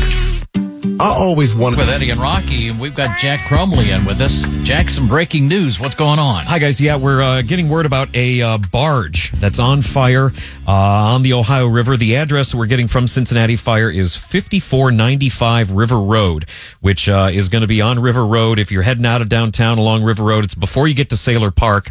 It's just up the road a little bit, just past Our Lady of Peace. It's before the intersection with Bender Road. Anyway, police are saying that Cincinnati police are going to be out there directing traffic because apparently there's quite a bit of smoke that's coming off of this thing. It's affecting traffic in the area. And also, I'm seeing some reports. This is on Twitter from an unverified account, but it's tagging like actual verified accounts that we do trust, talking about encouraging people who do live in that area to shelter in place and turn off HVAC. They're saying there's not any hazardous material involved, but there's some diesel fuel that's burning. And that's apparently what a lot of those smoky conditions are from, is from that burning. So they're encouraging people who live within a half mile of 5495 River Road to shut your windows and don't be taking in any fresh air from the outside, because it doesn't sound like it's all that fresh right now. Any idea what the barge was carrying? Like what's on fire? Do not know. Everything. It's all vague right now. Barge fire. Vehicle and pedestrian traffic has been restricted from the 5400 block to the 5600 block of River Road. Don't know what it was hauling, but apparently diesel fuel is somehow involved in what's burning, which is creating some potentially bad smoke, and we don't want people to breathe it. All right. Well, we're going to find out more. Thanks, guys. Thanks, Jack. Thanks, buddy. Jack Crumley with the news department. I'm sure coming up here at the top of the hour, we'll hear a lot more about that. Yes. So, Ed, and we got to ask our good friend PJ Street this when we talk to him, and we're going to be talking to him on Friday now, not tomorrow, because we're down at the Holy Grail, getting ready for opening day. Right on. But so you remember the Liver King, right? He was very famous, got a lot of internet fame. Oh, okay. When you said that, I was like, what? Now I remember. Yeah, sure. Yeah, so he was a guy, he claimed he ate, basically organ meat, namely liver, and that was the key to his vitality and why he was in such good shape. Turns out he was actually on like mega doses of testosterone. You think? And he denied it, and then there was like an email of him ordering the stuff and talking about it to someone. Didn't work out well for the Liver King. But now there's an heir to his throne, Ed. We had the Liver King. This is the Testicle King. You said this. I thought the Liver King had become the Testicle King, but he's passing the torch. He is not transformed. Paulie Long, 31, from Philadelphia. He lives on an insane diet of uncooked animal genitals and raw meat. He lives in Bali, okay? But his tried bull, lamb, and goat testicles. He was, of course, inspired by the Liver King, and he, of course, films himself eating all this stuff. Mr. Long said the diet has given him, quote, better energy, better digestion, more strength and muscle, higher testosterone, and better mood stabilization than ever. He also added, of course, increased libido. Well, one would hope. Yeah. Healthier gut and all-around super healthy body. Again, he claims he took up the habit after being inspired by the Liver King's unusual diet and believing it would help fix his damaged gut. Well, hey, whatever works for you. Now he's got this wife, and she's like, yeah, I don't care for it too much, but he's... it's working for him, so... Now, see, I've always heard people... just seeing the pictures of him... the Rocky Mountain oyster things, I've always heard, people talk about that. And that's bull testicles, right? Yeah, but those are like breaded and fried. But they're fried, right? These are raw, Jack. But that's what even with the Rocky Mountain oyster thing, I've always heard that... Whenever I hear about that, is that one of those things that it actually tastes good? Or you just want to eat it to say you did? Yeah, I imagine it's more of a, you know, it probably goes back from back in the day when, look, you didn't spare anything. Right. Like my grandpa, you know, they ate everything of a cow, the tongue, the brain, the for sure, heart, everything. So I guess it goes back to that. I'm not sure it tasted good, but damn it, you were going to eat it. I've always heard that tongue is good. I've heard of that too, but mentally I can't get past it. The texture of it, because, you know, tongue is like sandpaperish, right? Especially a cow's tongue. If I don't know how it is once you cook cow lick you. I don't know. But I've heard the same. I heard it's very, very good, very nutritious. Quite tasty. I can put some, like, I don't know, some breading on it. But people, you know, cook the living hell out of it, and then maybe I'll try it. I told you that time. Burn it to a crisp. On my honeymoon when I went into the French place, and I'm going to eat some French food, and they brought out basically intestines with gravy on it. Oh, my God. And you know, Deb's over there eating, like, a nice piece of salmon with a little salad and stuff, and she's... And I'm about ready to throw up. Guts on your plate. All right, I've got intestines on my plate. She's like, "Oh, this is so good." I'm like, "I'm going to smack you." Yuck. So, Rock, this guy. Speaking of testicle kings, he is a serial sperm donor who has fathered 550 children. Should be thrown in jail. Well, that's what they're trying to do. He's being taken to court and sued over accusations that his frequent donations are increasing the threat of accidental incest. Oh, my God. Yeah. And it's in the same town, I mean, city or whatever. So they're like, well, there's only about 1,500 people in this town, and he's impregnated 55 or 550 of them. They're trying to stop him. He's 41 years old, trying to stop him from donating and stop him before he donates. How does that work? Can anyone tell us, like, do you get paid for that? I assumed if you give a sample. And I thought so. And do you get paid by, like how sought after your genes are? You know what I'm saying? Like if you're 6'5" and, you're in shape and, you know what I mean? Specialty things like that, where you can go to the Mutt store and they only give you $10. If you go to the specialty gig, they give you 100. I don't know. Yeah. But the foundation's also accusing him of lying about the number of children that he has fathered.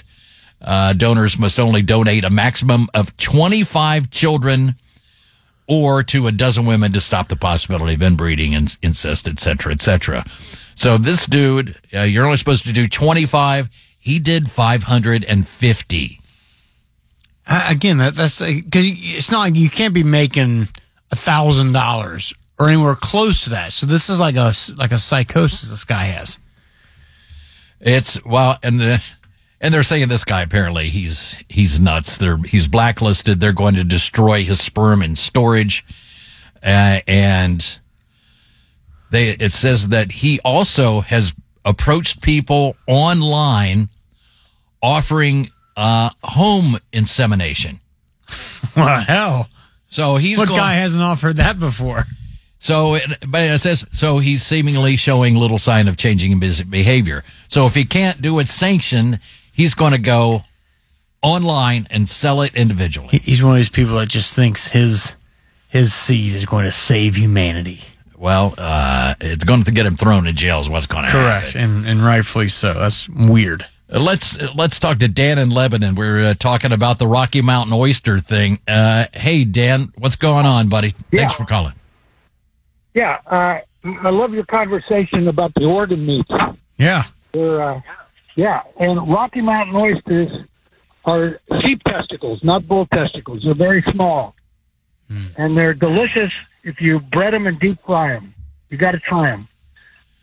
Now, to be fair, if I breaded and deep fried like a grasshopper, it'd be pretty good. So is it the actual sheep testicles that are good, or is it just the breading and the frying aspect? Well, the sheep testicles are good, but the breading and frying doesn't hurt it anything. Let me ask you, this is, we're going to grow some people out, but of course you're going to go there. We're talking curious. Are they tender? Are they chewy? What's the deal? Salty? They're very tender. Huh. It's sort of like eating scallops. Sort of the same texture. Oh, wow. Huh. Those are almost gelatinous-ish. Interesting. Now, not gelatinous, but they're very tender. And I've got news for you. I'll tell you something else. If you have never tried braised beef heart in a nice, deep red wine, tomato gravy, absolutely fabulous. Because the heart is a muscle. It's not mushy. Absolutely delicious. Same thing with oxtails, tongue, cow tongue. You just got to cook it right. And it's delicious. You know, I could serve you cow tongue and you'd think it was just roast beef. Now, weird. Let me ask, where do you get all this stuff? Do you go to the butcher and say, hey, give me all the stuff that you're going to... Nobody else wants. Nobody else wants. Well, you can go to Jungle Jim's out where I live. Mm. I know a lot of people who raise cattle. They sell freezer beef, and I get that stuff from people who raise the freezer beef because most people don't want it. So they put it in their freezer, and I was like, well, what am I going to do with it? Right. Well, I get it from people who do that sort of thing. I mean, there's a lot of people that I don't think you can buy it like. The supermarkets, but Jungle Jim's will have it. But if you want to do a butcher, I bet you they have it. If you want to like Stalin's Meats, which is one of the best butchers out there. And Stalin's, absolutely. Yeah. Because they got a slaughterhouse.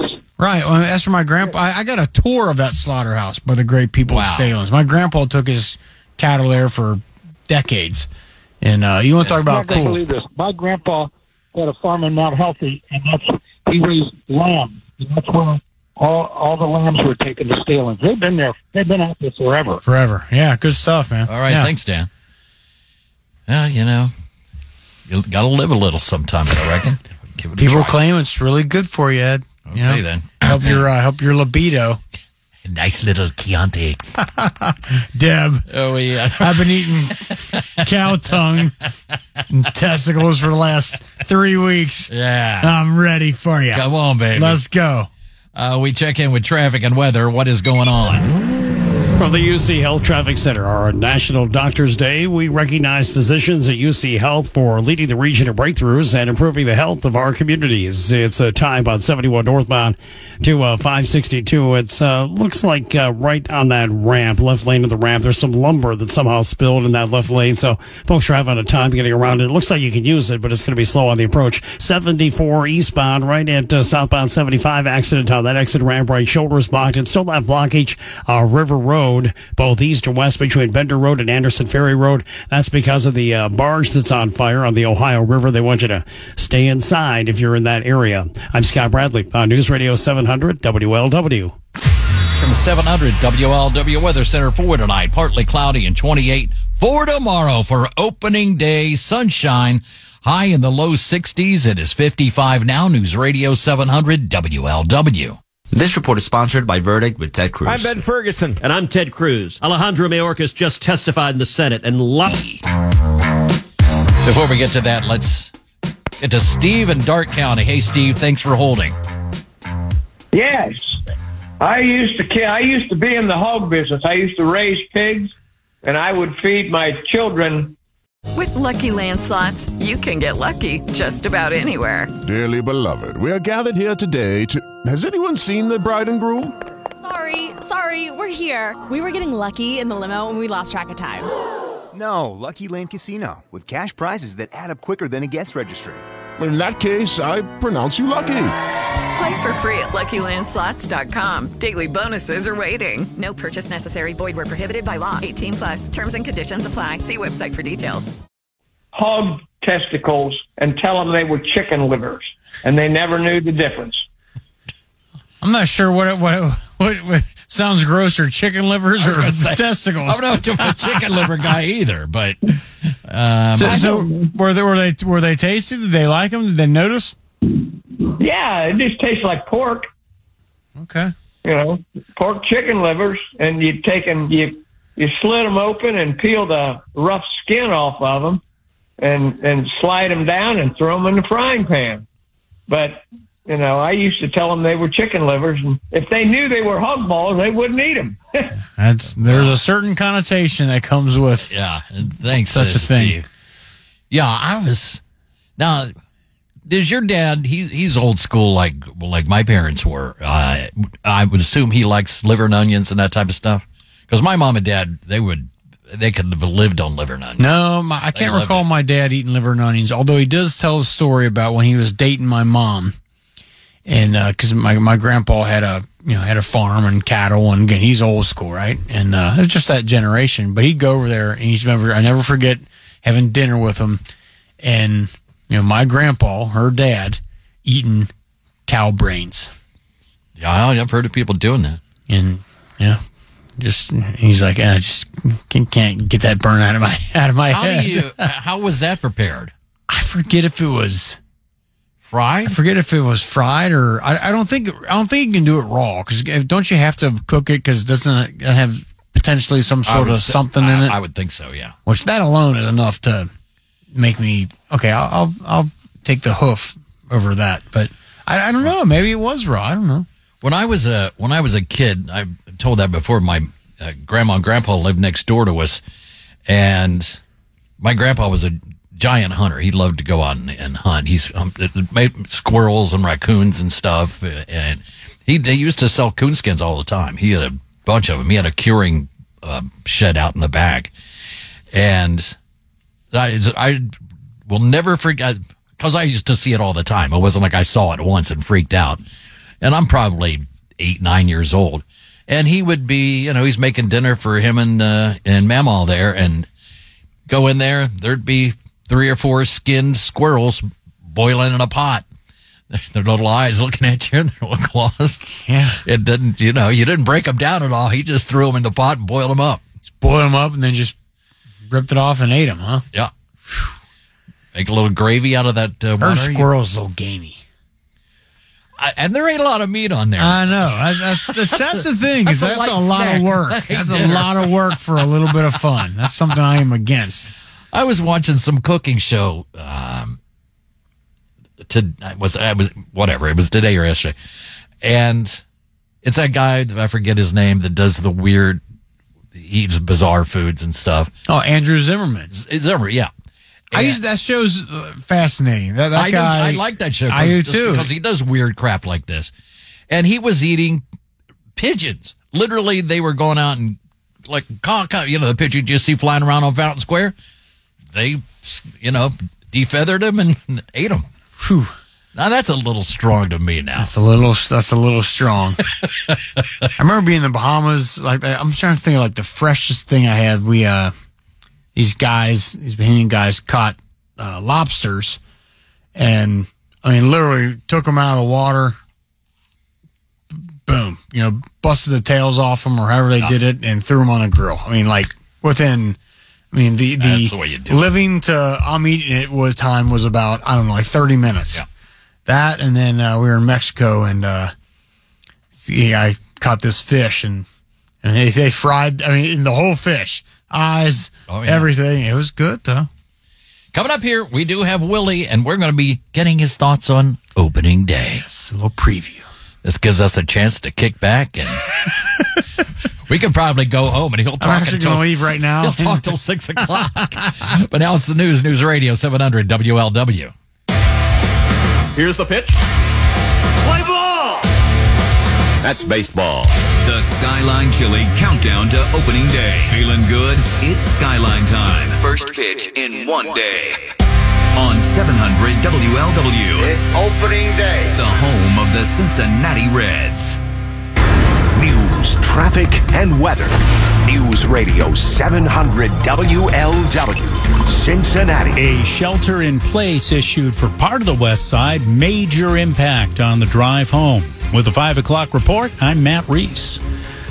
Breaking now, this rush hour, a serious problem. It's west of downtown Cincinnati. Cincinnati Fire Department on the scene of a barge on fire.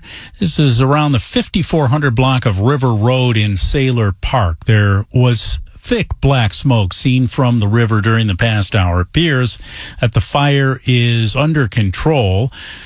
And the fire has diminished because the smoke has diminished, but River Road between Anderson Ferry and Bender is shut down, meaning people trying to get to Delhi and Cleves and North Bend from work tonight are jammed up. No injuries are reported. Cincinnati Fire Department telling people to shelter in place if you're within a half a mile of the fire. very smoky at the beginning. There are no other hazards or chemicals other than smoke from the fire. But again, the Cincinnati Fire Department says a barge on fire is the reason for this.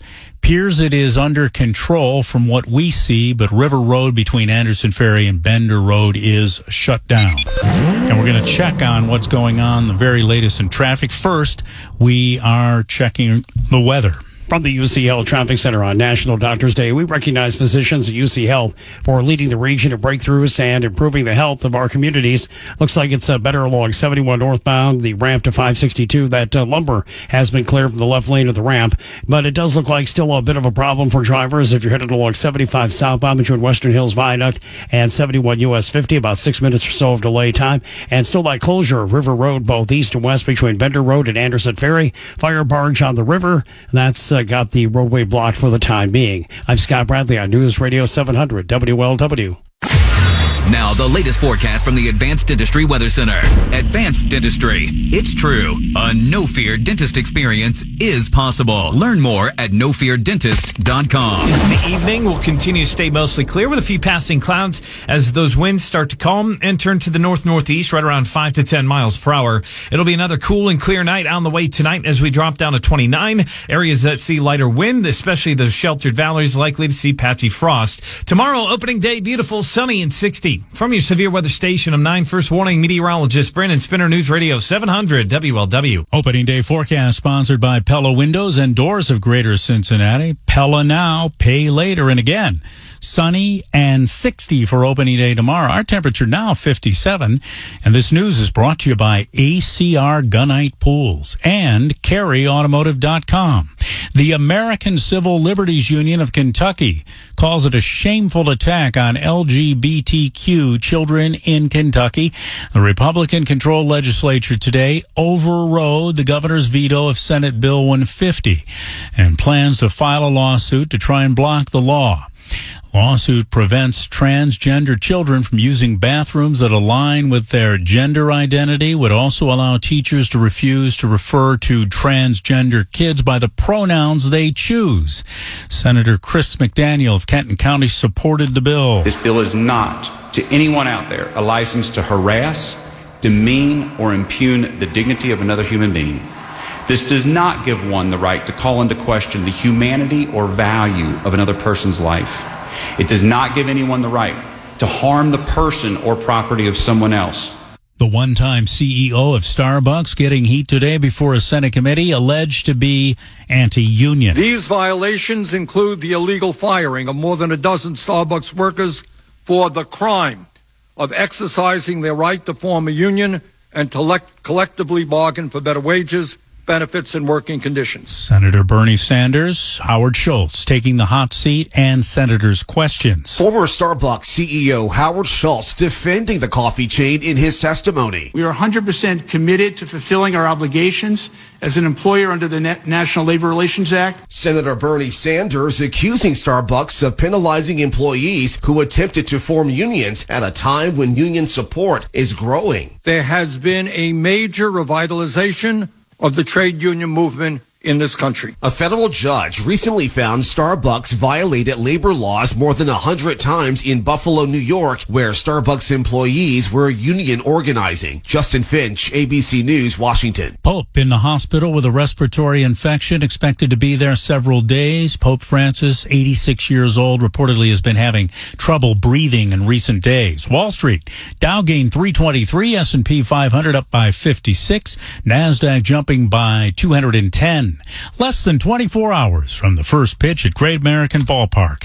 700 WLW Sports. Here's a Reds update. The Reds are holding another workout today at Great American Ballpark on this, the eve of opening day 2023, up against the Pirates. 700 WLW's opening day coverage, the service of RNL Carriers Expedited Services, and presented by your Cincinnati Northern Kentucky Toyota dealers and Ortho Cincy Orthopedics and Sports Medicine. Jonathan India is a leader at an early age for the Reds. I'm still young, I'm still young in this game. But I am, embracing that leadership role.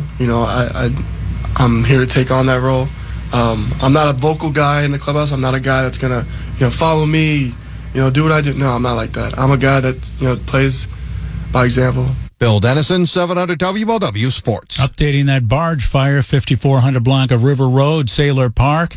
River between Anderson Ferry and Bender shut down. Cincinnati Fire Department telling people in the area, shelter in place if you're within a half mile of the fire. No hazards or chemicals other than the heavy smoke from that fire.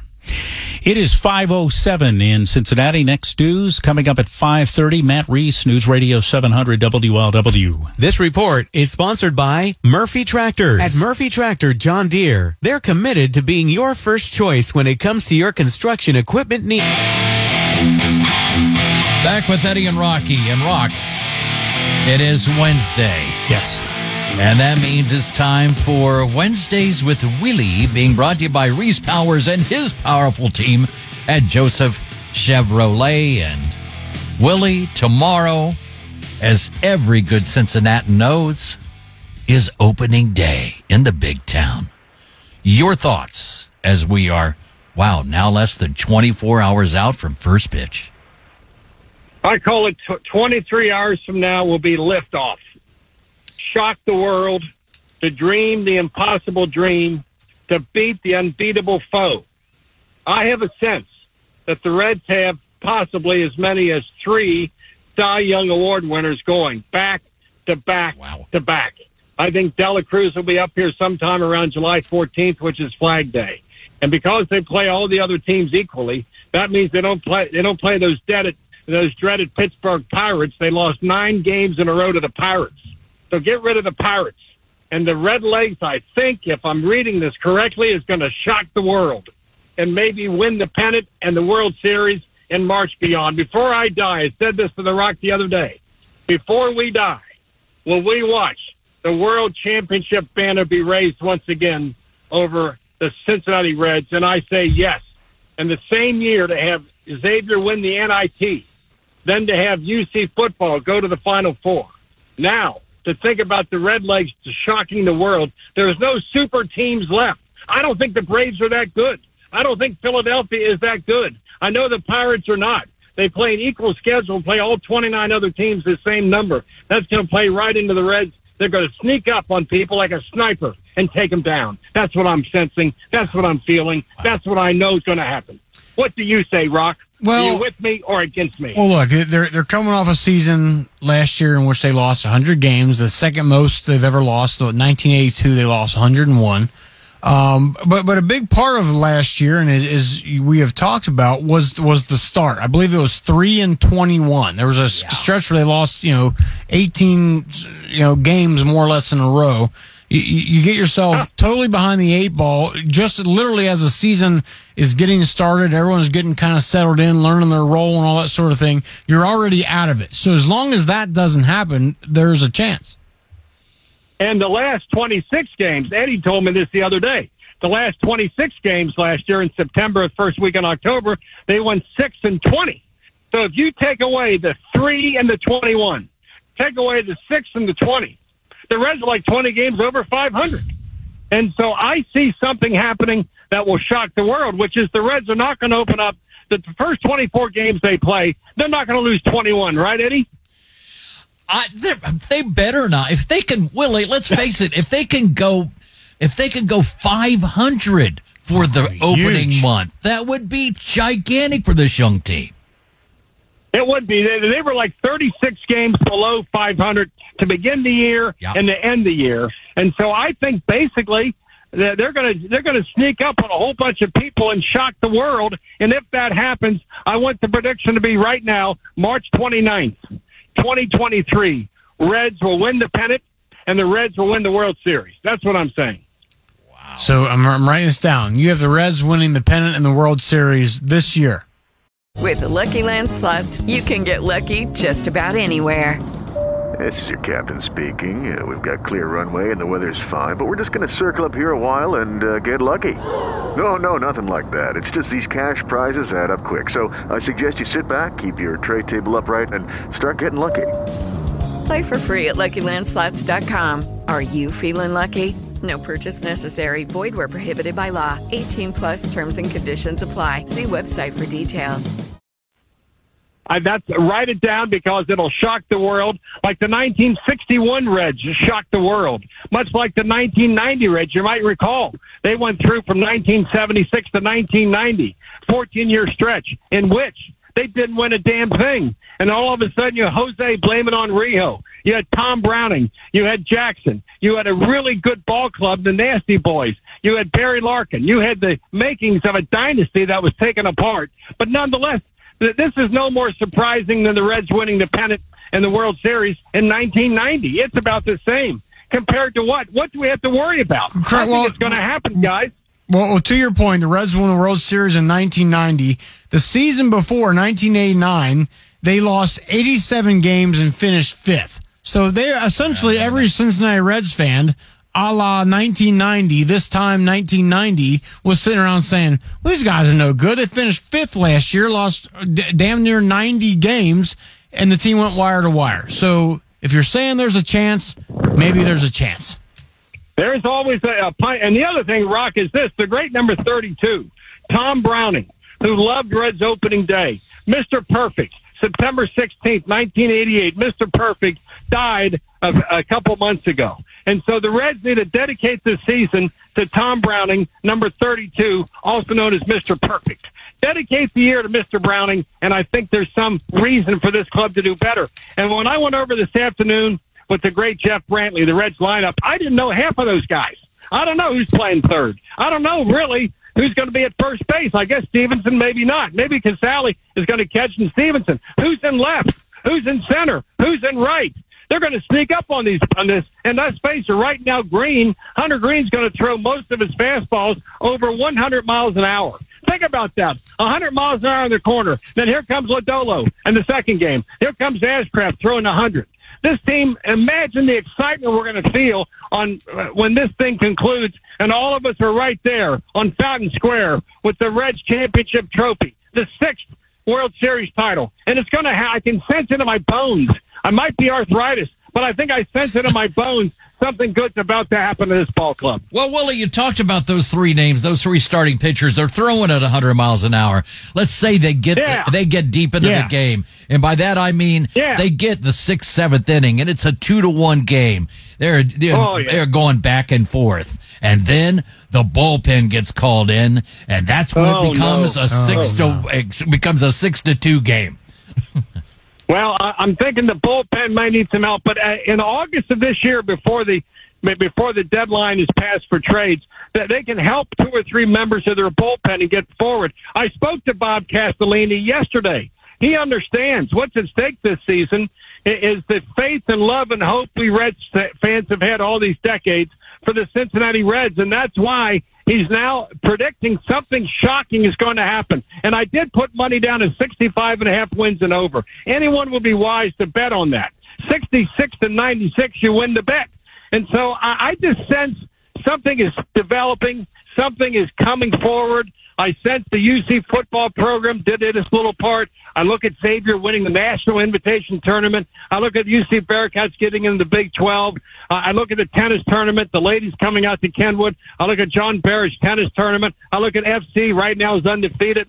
There's a sense in this town that something great's about to happen, and we in the Queen City deserve it more than perhaps any other city. We're America's best city and the best state and the best region. Now we're about to have the best baseball club. You can't buy yourself a championship. It's got to be by hard work, perseverance, fear of God, love of country. And if that happens, this team will shock the world. That is correct. And look, things are on the upswing around town. Bengals are doing better. As you mentioned, Xavier won the national championship last year. UC football beat Notre Dame, you might recall, even though I don't like to think about that. Does. But so things are on the upswing around here. Let's get her done, Cincinnati Reds. Now, Willie, you're very, very famously, you give your pregame speech with Lance McAllister before the kickoff of the season, before the first pitch is thrown. Now, the past 3 years, because I've listened intently, you have missed the mark. You have been cut off mid-speech because you do not know how timing in this business works, even though you've been doing it for about 60 years. So, but can you at least preview what your pregame speech will be about? Give us a topic. Give us a little bit of a thesis of what is going to be contained within that great speech. Ladies and gentlemen, we're not going to start back in 1869. No. We're going to start in 2023. Instead of going from 1869 to 2023 with all the highlights of Reds baseball, I'm going to start at 2023 and go backwards. Okay. I'm going backwards from now into the past. That way, from last year's speech and this year's speech, hook up somewhere in the middle. Last year, I got out like 1970. And that was it. I was cut off unceremoniously. Ow. But this year, I'm starting in present day and going backwards, and I hope to get somewhere around the third game of the 1990 World Series. That's my goal. How far did you get last year? 1929. 1970. I'm not sure you made it to 70. I'm not sure. But I didn't make it there. But I look at it this way. Look at this record. The Reds won the last game in 75. They won 4 games straight in 76 in the World Series, then 4 games in 90. The Reds are on a 9-game winning streak in the World Series. From 75, 1 win, 76, 4, 1994. 9 World Series games in a row. That's the building of something. That's the foundation you can bet on. What other Major League Baseball club is on a winning streak of 9 straight World Series games? Only the Cincinnati Reds. Well, they just got to pick up where they left off 33 years ago. Got to do it in this century. They do it not in this century, we'll be okay. Yeah. This is a new century, but let's face it, 9, just think about this, 9 World Series victories in a row. What other club can say that? God bless America, Willie. I'll be ready for tomorrow. My voice is strong. I'll be ready to set the standard and light up the airwaves on 700 WLW. And now, quickly, Willie, what number opening day is this for the Great American? This is number as a broadcaster. 75. Excuse me, 75. Okay. 75. All right, buddy. And this will be the greatest of all time. They're going to win the game. By the way, a score will be 7-2. Reds win 7-2. Write that down. 7-2. Got it. All right. All right, Willie. 9 in a row. We will see you tomorrow. Where your warm up act?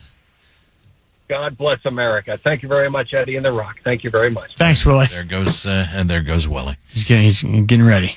We're all going to be at the start at 9:00 in the morning. That's right. Sloaney and Moe. Moe and Sloaney, then us. 9 to 11. We're there 11 to 1, and then Willie and Seg, and then Willie and Lance McAllister. They're going to take it home. Take it home. All right. Let's check in with traffic and weather. What is going on? The UCL Traffic Center, the University of Cincinnati Cancer Center, recommends colorectal cancer screenings for all adults over the age of 45. Learn more at uchealth.com. It's still that fire activity along River Road, both east and westbound between Bender Road and Anderson Ferry Road. That is completely blocked because of a fire on a barge on the river. Now, as a result, tipsters are calling our tip line, of course, and saying that the detour from Hillside Avenue and Bender and River Road is very, very heavy and very slow, so expect just a large amount of delay there. Now, construction has you on the brakes for nearly 50 minutes on 275 westbound of the Kentucky-Indiana state line. Your stop and go from right around Hebron this afternoon. I'm Scott Bradley on News Radio 700 WLW. From 700 WLW Weather Center for tonight, partly cloudy and 28 for tomorrow for opening day sunshine. High in the low 60s. It is 55 now. News Radio 700 WLW. Mike McConnell here with something for you to think about. If you miss my show, you can listen to the Mike McConnell podcast on the iHeartRadio app and catch what you missed. However, if the shark attacks and eats your foot, that foot's gone forever. So take my advice. Listen to the Mike McConnell podcast and stay out of the ocean. This report is sponsored by Apollo Home, your source for plumbing, heating, and air, and electrical. That shower starts off hot, then it turns cold. Ah! Uh-oh. When your home has an uh-oh. With Eddie and Rocky, and we definitely have to hold Willie to his predictions for today. Yes, and if he's right, he will have made sure everything was recorded and in place. If he's wrong, then he'll make no recognition of the fact that he was, in fact, wrong. Oh, no, there will be some kind of bogus excuse that he'll... Right, yeah. He'll kind of mold together. His way out of... Yeah. He'll blame it on McConnell or Seg or something. So now, Ronk, if you're a cop, I don't know if you appreciate this kind of humor or not, but police, this was in Chicago. pulled a guy over for speeding. It was a traffic stop. It doesn't really say what it was. So I'm assuming it was speeding. So they pull him over. Mm-hmm. So they come up, do the old license, plates, and registration, all that. So he slides him. You remember in the movies where there's like a guy gives his license and $100 bill on it or something. Oh, such. Yeah. Try to. No, he gives him the license with a Monopoly game, get out of jail free card. Nah, that's funny. You got to let him go. And you got to let that guy go. And that's the thing. Apparently, it wasn't like he was a drunk driver or something.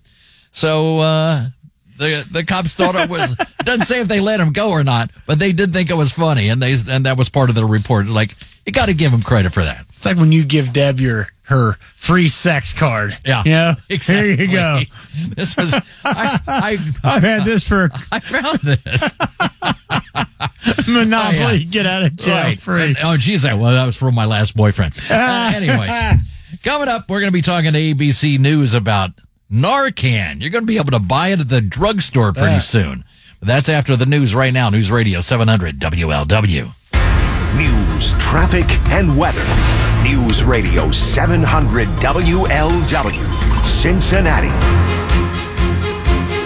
Crews working on a barge fire with the 5:30 report. I'm Sean Gallagher. Breaking now. The Cincinnati Fire Department is currently working to put out a barge fire this afternoon along the Ohio River, along River Road. Right now, River Road between Bender and Anderson Ferry Road is closed, and those living within a half mile of the barge fire are advised to shelter in place. Cincinnati Assistant Fire Chief Matthew Flagler saying a few minutes ago, there are no hazardous materials involved. This dark smoke is being caused by the diesel fuel that is burning, and was asked how long it could take to put the fire out. It could take a while. The difficulty is when we put too much water onto that barge, we could sink it. So we have to be measured in our approach. We're putting water on the fire, and then we're using some pumps to actually pump that water off the barge so we can continue to attack the fire. And Flagler is hoping to have the shelter in place lifted within the next hour.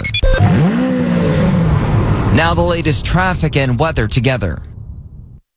From the UC Health Traffic Center on National Doctors Day, we recognize physicians at UC Health for leading the region in breakthroughs and improving the health of our communities. Big problem along River Road, completely shut down east and west between Bender Road and Anderson Ferry. That's because of a smoky barge fire on the Ohio River east of River Road. That's causing big delays, and it's also causing big delays trying to get around it on Hillside Avenue and Bender Road, so plan on extra time there. I'm Scott Bradley on News Radio 700 WLW. Now the latest forecast from the Train Heating and Cooling Weather Center on News Radio 700 WLW. Into the evening and overnight, we calm down and cool down. We're down to 29 degrees overnight with mostly clear skies. Could see some areas of patchy frost. Your Thursday opening day baseball, 60 degrees. Sunshine is beautiful ahead of rainfall, which will come in on Friday with a chance of strong and severe storms late in the day. From your severe weather station, I'm 9 First Warning meteorologist Brandon Spinner, News Radio 700 WLW. Red's opening day forecast, a service of Pella Windows and Doors of Greater Cincinnati. Pella now. Pay later. Right now, radar is showing a mostly sunny sky, and our current temperature is 58 degrees. Republicans in the Kentucky legislature today overriding Governor Andy Beshear's veto of Senate Bill 150, now making it law. It bans gender-affirming care for Kentuckians under 18, while also prohibiting transgender children from using bathrooms that aligned with their gender identities, and it allows teachers to refuse to refer to transgender students by the pronouns they use. The legislation has been deemed anti-LGBTQ by critics. Last week, Governor Beshear, before issuing the veto, said under Senate Bill 150, he fears the number of suicides among transgender youth in the state will rise, while also calling out lawmakers for ignoring more important issues like teacher pay. 700 WLW Sports. Here's the Reds update. The Reds are holding another workout today at Great American Ballpark on this, the eve of opening day 2023 against the Pirates. More tonight on the Hot Stove League starting at 6:05 right here on 700 WLW. Joey Votto, he's talking about the Reds being a young team this year, but watch out. This is the first wave of players in the next generation of Reds baseball. You know, if that's the case, the Reds fan base, I think, is in good hands because there's some real talent. Bill Dennison, 700 WLW Sports. Final numbers on Wall Street today. The Dow gaining 323 points, the NASDAQ up 210, and the S&P rising 57 points. News a service of Allworth Financial and CarryAutomotive.com. Our next update is at 6 o'clock. I'm Sean Gallagher, News Radio 700 WLW. 700 WLW Cincinnati. Available everywhere with the iHeartRadio app. Now number one for podcasting. 700 WLW, an iHeartRadio station. Hey, Mike McConnell here. If you're searching for the quickest, the easiest, just plain the best way to buy your next vehicle, do what I did. All right, back with Eddie and Rocky and... Hello, it is Ryan, and I was on a flight the other day playing one of my favorite social spin slot games on ChumbaCasino.com. I looked over at the person sitting next to me, and you know what they were doing? They were also playing Chumba Casino. Coincidence? I think not. Everybody's loving having fun with it. Chumba Casino is home to hundreds of casino-style games that you can play for free anytime, anywhere, even at 30,000 feet. So sign up now at ChumbaCasino.com to claim your free welcome bonus. That's ChumbaCasino.com and live the Chumba life. No purchase necessary. VGW. Void where prohibited by law. See terms and conditions. 18 plus. You know, I did not see this coming. I don't know if you heard about this or not, Rock, but... I did. So the FDA approves over-the-counter Narcan to reduce drug overdoses. And there's been a couple incidents. I remember not too long ago, a police officer, you know, made an arrest or something, and then they didn't know, but the person had fentanyl residue on them, goes into basically a drug overdose, and they had Narcan on site. So this stuff is everywhere, and people have family members, unfortunately, that are... You know, get involved in drugs. So the FDA and the powers that be are saying maybe it's a good idea to allow people to buy Narcan. And with the latest on that, we have Derek Dennis from ABC. Derek, what can you tell us? Oh, well, first of all, this has been really a few years in the making. The FDA approving not only an over-the-counter version of Narcan, but a nasal spray that can be administered by everyone. You don't need to be specially trained like a police officer or a healthcare provider. Anyone can use this over-the-counter medication to reverse the effects of an overdose. As you know, the opioid epidemic in this country has been raging, a lot of drug overdoses year after year. And so the FDA, as well as the maker of naloxone, which is the drug under the brand Narcan, believe that this new treatment will save even more lives. And so when is this going to come to market? Do we know, Derek? Yeah, well, it's going to take a few months for the production to be ramped up and then to have the over-the-counter medication shipped to pharmacies, supermarkets even, bodegas, corner stores. They wanted that widely available, as common as a household fire extinguisher, they say. So they're looking at by late summer having it on store shelves. But once it is, I mean, anyone can go and get this drug. They haven't mentioned what the cost will be. Right now, the injectable form of Narcan is only available by prescription, and it costs anywhere between $45 to $50. So it's not clear whether the cost will be less or even more. But having it available for use, especially for someone who works in a setting where overdoses might happen, or they live in a household where it's possible, or a workplace, having this drug on hand and not having to be specially trained to use it is considered a real game changer. Derek, any idea like how long the shelf life is on something like that? You know, because like a fire extinguisher, like every 2 years or something, you're supposed to replace it. Yeah, you know, that's a question that's been asked. We haven't gotten the detail on that yet, but presumably there would be some sort of expiration date on the drug where it would have to be replaced over time. It wouldn't be able to be, you know, sat on a shelf, you know, for years and years. It would have to be replaced at some point. We just don't know what that shelf life would be. All right, with that, Derek, thanks so much, buddy. Sure thing. Thanks, Derek. Our good friend Derek Dennis from ABC News. And... Well, like I said, I didn't hear that this was coming. Yeah, that's crazy. Deal. So, and by the way, it's good that there's they have the nasal con coming out, because immediately in my head I'm picturing that scene in Pulp Fiction where the guy's got to take the needle and find the heartbeat and break the breastplate. Yeah, the average person ain't going to do that, but if you can spray a little something up the nose, it's probably a little bit safer. Got to take both hands. I got to stab her four times. No, you got to stab her four times. It's a stabbing motion. Yeah. Yeah, exactly. So anyway. So, Rock, in other health-related news, there's a guy, Ray Kurzweil is his name. He's a former Google engineer who calls himself a futurist, and he talks about what's coming up in the future. And he has been right, and he's made 147 predictions, and 86% have been correct. Wow. Okay. Like the Nostradamus. Correct. He's saying that in the next year, humans will achieve immortality. Year? A year.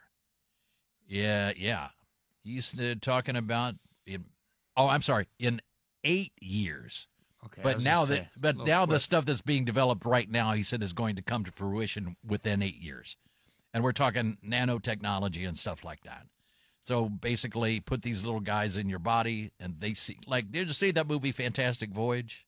No. Where they shrink them down, and they get in a little spaceship, like a little submarine, and they go around and shoot laser beams at tumors and stuff. That's kind of what these little robots are going to do. I've heard of nanotechnology, but so in 8 years, the immortality. 8 years. So basically on my 50th birthday, I will be able to be immortal. What we're doing right now will lead to age-reversing nanobots that will just be injected into your system. They'll find what's wrong with you and fix it up. So the only way you'll die, well, if you're rich, the only way you'll die is by a horrific accident, right? Sounds like it. It's not like a cancer or a disease or something will take you out. Yeah, sure. Sounds like that's what he's talking about. That's awesome and scary all at the same time. Well, we go back to that. Would you like to live forever? Right. And now, again, if everyone around you is living forever. Yeah, sure. Maybe. That's Tom Hanks in The Green Mile. Everybody dies. Yeah.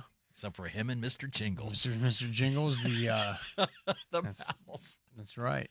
But it's interesting, though, because population is not replacing itself. Basically, younger people are not having kids. So right. All of a sudden, it's like the pyramid is like reversed. Like there's a ton of older people and not many younger people as years go on. But, so maybe that'll continue. And I guess that'll keep the population high.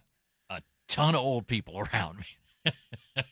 There's so many questions about it though, like what sort of mental capacity do you have? That's what I'm wondering. What kind of shape will you be in mentally after you've been alive for 200 years? Right. Yeah, I guess we'll find out together. Yes, but now it's traffic and weather. What is going on? All right, back with Eddie and Rocky, and Rock gonna be talking a little baseball coming up here. Got Lance after that. Looking forward to tomorrow, opening day. So how about this, Ed? We were talking earlier in the show about the testicle king, right? Who eats testicles. He thinks it's helps his overall health, his muscle gain, libido, the whole nine, right? So, and he's not scared to eat anything. So how about this? Apparently, scientists have created woolly mammoth meatballs, made from resurrected flesh.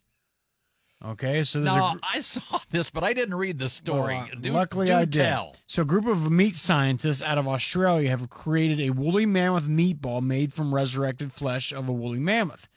So there's a company called Vow, and it's an Australian company that basically lab grows meat. Okay, it can artificially, it can take a few cells of a chicken and grow a chicken breast that has never actually been alive. We talked about this a couple months ago on the show. I remember, yeah. And so they want to basically convert, they'll say it'll solve hunger and blah, blah, blah, blah, all this sort of thing. So kind of along with this, they took, basically cells from, they tried to do a dodo bird, okay? They tried to make a meatball out of dodo bird meat, but the DNA sequences couldn't match up. They couldn't get it done. Okay. So they made one out of woolly mammoth meat, out of cells out of a petrified woolly mammoth or whatever, and made these meatballs. Now the only thing is, Ed, the scientists are too chicken to try it. Really? Yep. Because quote, this is what one of the scientists said: "We haven't seen this protein for thousands of years, obviously. So we have no idea how our immune system will react if we eat it. But if we did it again, we could certainly do it in a way that would make it more palatable to our bodies." So This is like a protein that hasn't been around for God knows how long. So, you know, I imagine there's no, you know, there's different bacteria that in your gut that help synthesize things. So and this, in other words, your body wouldn't know how to handle it. Knows how to handle stuff. Okay. But a woolly mammoth meatball, it doesn't know how to process and handle it. I'm sorry. Curiosity would get the best of me. All I'm saying is you put that meatball on the table and right next to it, you put a C note down. I'm eating that thing, and we'll just let it work out the way it will. Yeah. $100 bucks, I'm eating that thing. Can't you just take a bite? I don't know. See, but can't you, like, create it and then, like, you know, in the break room at work, it's, you know, somebody's birthday and somebody's bringing in, like, a cheese tray and, you know, a thing of cantaloupe or maybe some cookies or something. Just kind of slide that thing right there, and everyone just kind of looking like, I feel like Tim's coming in. He's Tim will eat it, dude. And if it doesn't work out, who cares? What are these? My wife made those. They are delicious. Delicious. Go ahead and try it. And then give me a blood sample after you're done. And then Tim goes, that's when starts growing these tusks out of his mouth. Right. All of a sudden he goes Jurassic on you, and now you got a problem on your hand. This seems like a problem that is not ethically, but easily solved. Hey, man, try this. My wife, she makes a killer meatball recipe. I'm telling you right now, it's her grandma's recipe, man. From the old country, you're going to love it. It's been around for a long time. Yeah. Artie Har. Oh, I love it. And, Rock, speaking of such things, old frozen stuff, this on top of Mount Everest. Oh, wow. Check this out.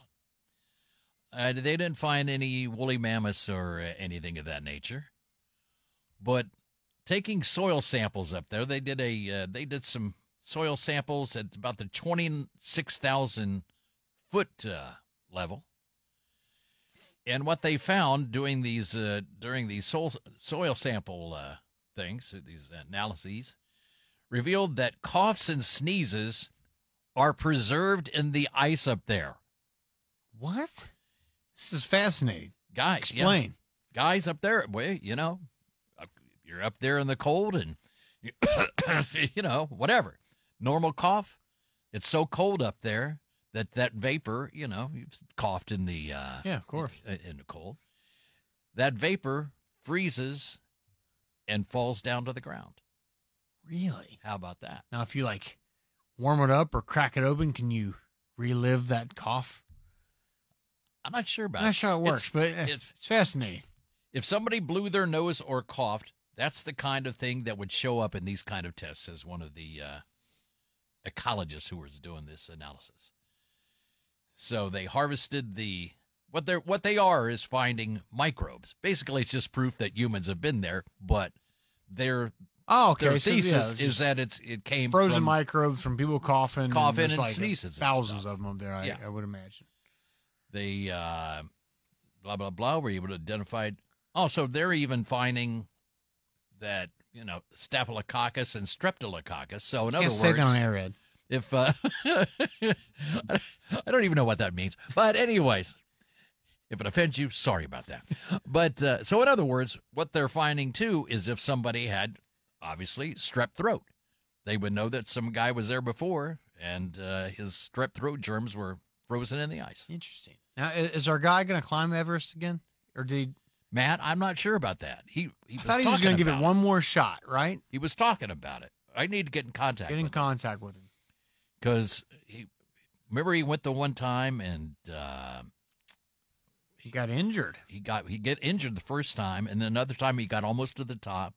Yeah, and one of his Sherpas had dropped an oxygen thing down, and he didn't have enough oxygen. He was like, 500 feet or something less. He was close from the precipice there, and would have died had he gone. So he had to go back. Said probably not necessarily a good idea. I can't celebrate much if you're dead. Wow. And with that, let's talk some baseball. With Lucky Land Slots, you can get lucky just about anywhere. Dearly beloved, we are gathered here today to. Has anyone seen the bride and groom? Sorry. Sorry, we're here. We were getting lucky in the limo and we lost track of time. No, Lucky Land Casino, with cash prizes that add up quicker than a guest registry. In that case, I pronounce you lucky. Play for free at LuckyLandSlots.com. Daily bonuses are waiting. No purchase necessary. Void where prohibited by law. 18+. Terms and conditions apply. See website for details.